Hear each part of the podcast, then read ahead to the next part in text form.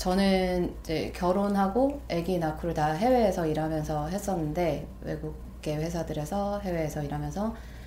근데 그 동안에 한 번도 제가 하는 일이 가정과의 어떤 문제 때문에 일을 그만둬야 된다는 거에 대해서 고민한다거나 아니면 일에 문제가 생기지 않을까 나의 승진에 문제가 생기지 않을까 이런 것에 대해서 생각조차도 해본 적이 없을 정도로 어, 그런 배려와 유연성이 많은 기업들이 잘 돼 있었어요. 제가 일했던 기업들은.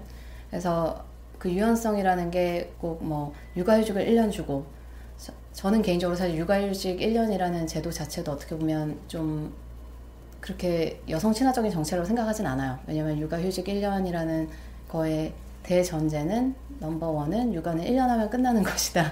육아는 1년 하면 끝나는 게 아니거든요. 그리고 2번은 육아는 여자가 하는 거다라는 그런 전제들이 깔려 있는 정책이라고 생각을 해요. 그래서 사실 없는 것보다는 있는 게 낫긴 하지만 어떤 그런 일률적인 정책이 아니라 각자 개인이 어떤 본인의 책임감과 어, 그리고 기업의 유연성이 합쳐져서 극도의, 그러니까 최대의 생산성을 이끌어낼 수 있는 그 개, 각 직원으로부터 임직원으로부터 그런 생산성을 이끌어낼 수 있는 어떤 제도들이 들어가면 우리나라의 수많은 능력이 뛰어난 여성 인재들이 지금 거의 40살 좀 지나가고 혹은 아이가 초등학교 1학년 가면서 다 커리어를 그만두는 이런 현상을 고칠 수 있게 되고 어, 그런 현상 여성들이 마음껏 커리어를 추구하는 사회가 되면 굉장히 많은 엄마들이 아이들에게 너무 집착하거든요. 나의 어떤 나의 업적에 대한 판단의 잣대로 그거 자체도 많이 없어질 거라고 생각을 해요. 본인이 스스로 성취감을 이룰 수 있는 일이 있기 때문에.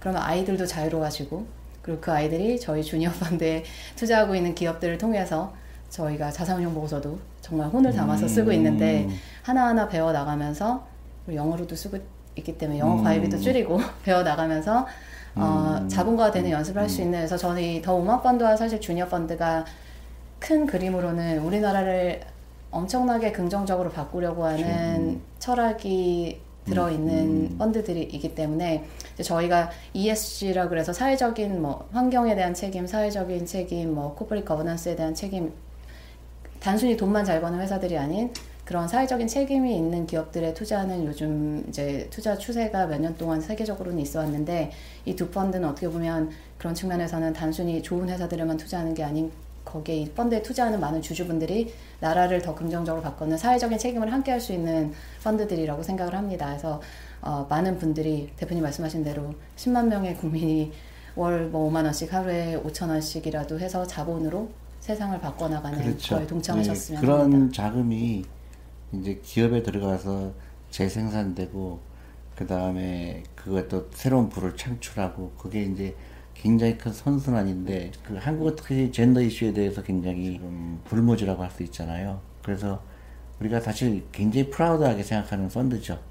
어, 규모는 지금 작지만 시작한 지 얼마 안 됐고 근데 어, 우리의 목표는 한, 대한민국에 있는 모든 여성들이 어, 이 펀드에 하루에 5천 원, 만 원이라도 투자한다 그러면 저는 어, 대한민국이 엄청나게 다른 나라로 탈바꿈할 거라고 좀 확신하거든요. 기업 문화도 바꿀 수 있고 또 어, 그걸 통해서 또 많은 사람들이 금융 문명에서 벗어날 수 있고 특히 여성들이 이 투자에 대한 개념을 어, 이제 이해할 수 있게 되고.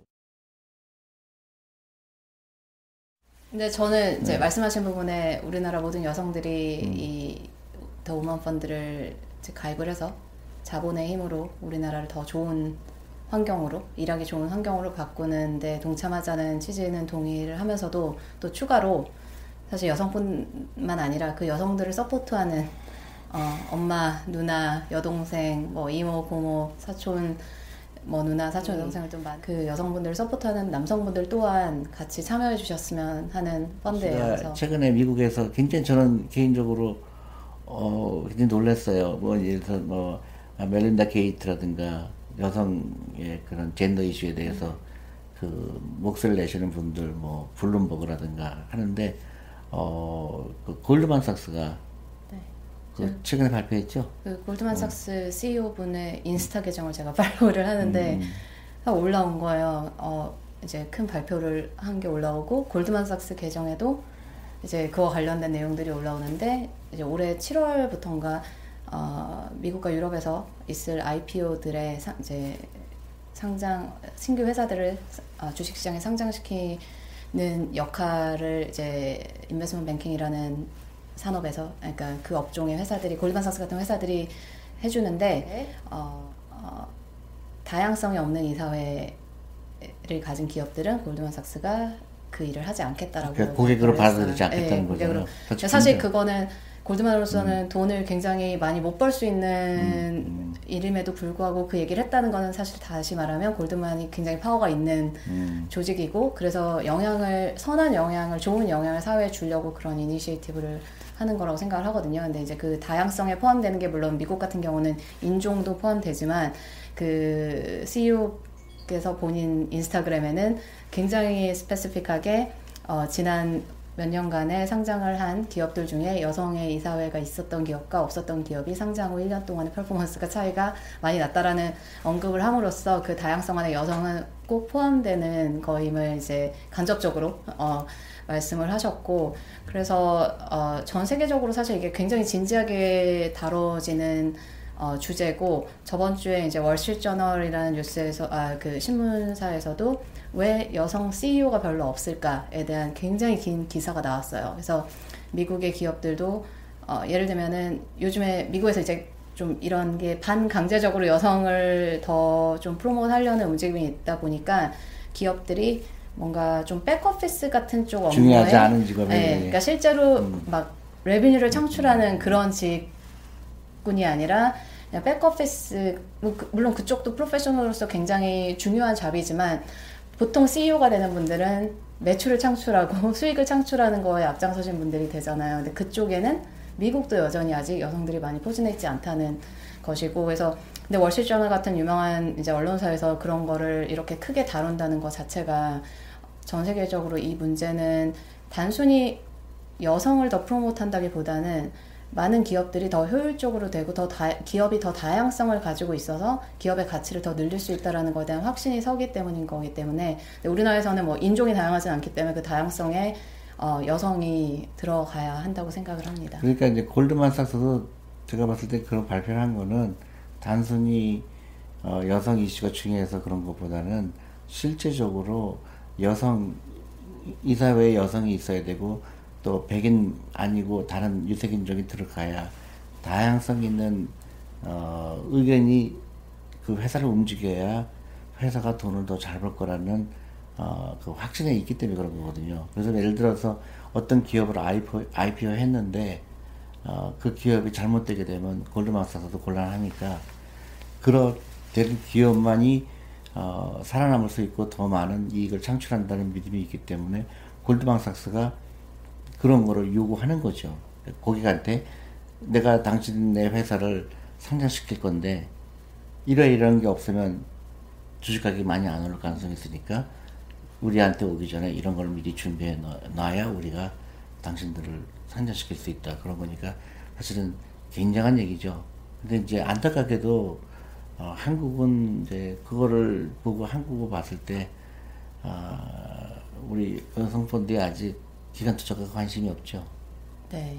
그죠. 네, 그게 좀 안타깝더라고요. 그래서 어, 제가 생각할 때는 어, 이제 주니어 펀드는 이제 저희가 상당히 알려져 있고 꾸준하게 많은 분들이 관심을 보이시는데 또 우먼 펀드는 어, 아직 잘이 확신이 없는 거예요. 여성이 이 사회에 있다고 해서 이 회사가 정말로 더 돈을 잘 벌까? 근데 저는 그렇게 생각하지 않는데 저는 진짜로 다양성 있는 회사가 당연히 돈을 더 잘 벌 거라고 생각해요. 그리고 또 하나는 대부분 그 돈을 쓰는 사람이 여성들이잖아요. 그죠. 여성들을 커스터머로 두는데 그거를 모든 중요한 직책에 남자로 채워줘야 될 경우에는 그 회사가 잘 되기 힘들죠. 저는 그거 하나 봐도 또 음. 저는 하나 또 중요한 게그 다양성 자체는 기업 내에서 다양한 의견들을 창출해서 어, 결국은 기업 이 제일 좋은 제품과 서비스 소비자에게 어필할 수 있는 그런 것들을 생각해서 공적으로 기업의 가치를 올리는데 기여를 하기도 하지만 이제 기업의 위기 관리 어떻게 보면 능력 면에서 봤을 때 다양성에서 나오는 파생이 유연성이에요. 다양한 멤버가 있지 않으면 유연할 수가 없어요. 의견이 없는데 딱히 유연할 게 없는데 유연성이 저는 요즘 시대에 더 중요하다고 느껴지는 게 세상이 너무 빨리 변하고 있어요. 그래서 과거에는 내가 오늘 뭐 공장을 지어서 3년 후에 완공해서 뭐를 이걸 해서 팔아야지 했을 때 그 3년 사이에 세상이 그렇게 변하지 않았어요. 그래서 3년 전 계획대로 하면 되는데 요즘은 어, 한 6개월만 지나도 세상이 또 변해버리고 그러면 내가 애초에 계획을 했던 게 수정을 해야 되는 건데 이게 다양성이 없는 집단에서는 그 계획에 대해 수정을 하고 말을 할 수 있는 그러니까 그런 기회가 별로 경직된 없어요. 예, 그렇죠. 경직돼 있기 예, 때문에. 그렇죠. 근데 다양한 사람이 있다 보면 다양한 의견들이 나오면서 그게 꼭 누구를 음. 뭐 비난하고 그 결정을 한 사람 그게 아니라 다양한 의견들이 계속해서 그걸 수정나가 나가는데 그러니까 변하는 사회에 더 빨리 적응하면서 계속해서 부가가치를 창출하는 거를 어, 할 수 있는 원동력이 유연성이라고 생각을 해요. 요즘 같은 빨리 변하는 사회에는. 근데 그거를 창출하는 거는 다양한 사람들이 있어야만 당연하죠. 예. 그 다양성에 전응해서 저희가 뭐 투자하고 있는 기업들 중에 그런 케이스들도 있는데 이제 나이 파괴 같은 음. 경우도 단순히 뭐 성별뿐만이 아니라 젊지만 정말 실력 있고 어 좋은 실적 낸 사람들은 빨리빨리 승진해서 더 많은 역할을 하게 해주는 그런 기업들도 있고 그래서 어, 한국에도 근데 뭐 희망은 있고 실제로 저희가 투자하는 기업들 봐도 일어나고 있는데 이 펀드를 통해서 그런 과정을 더 빨리 일어날 수 있게 저희가 하고 싶고 나 빨리 세상을 더 좋게 바꾸고 싶은 그런 열정이 있다 보니까 어, 이 응원펀드에 대해서 저희가 오늘 이렇게 나와서 얘기를 누가 그런 얘기 했더라고요. 만약에 리만 브라더스가 리만 Sis- Sisters였으면 안 망했을 거라고.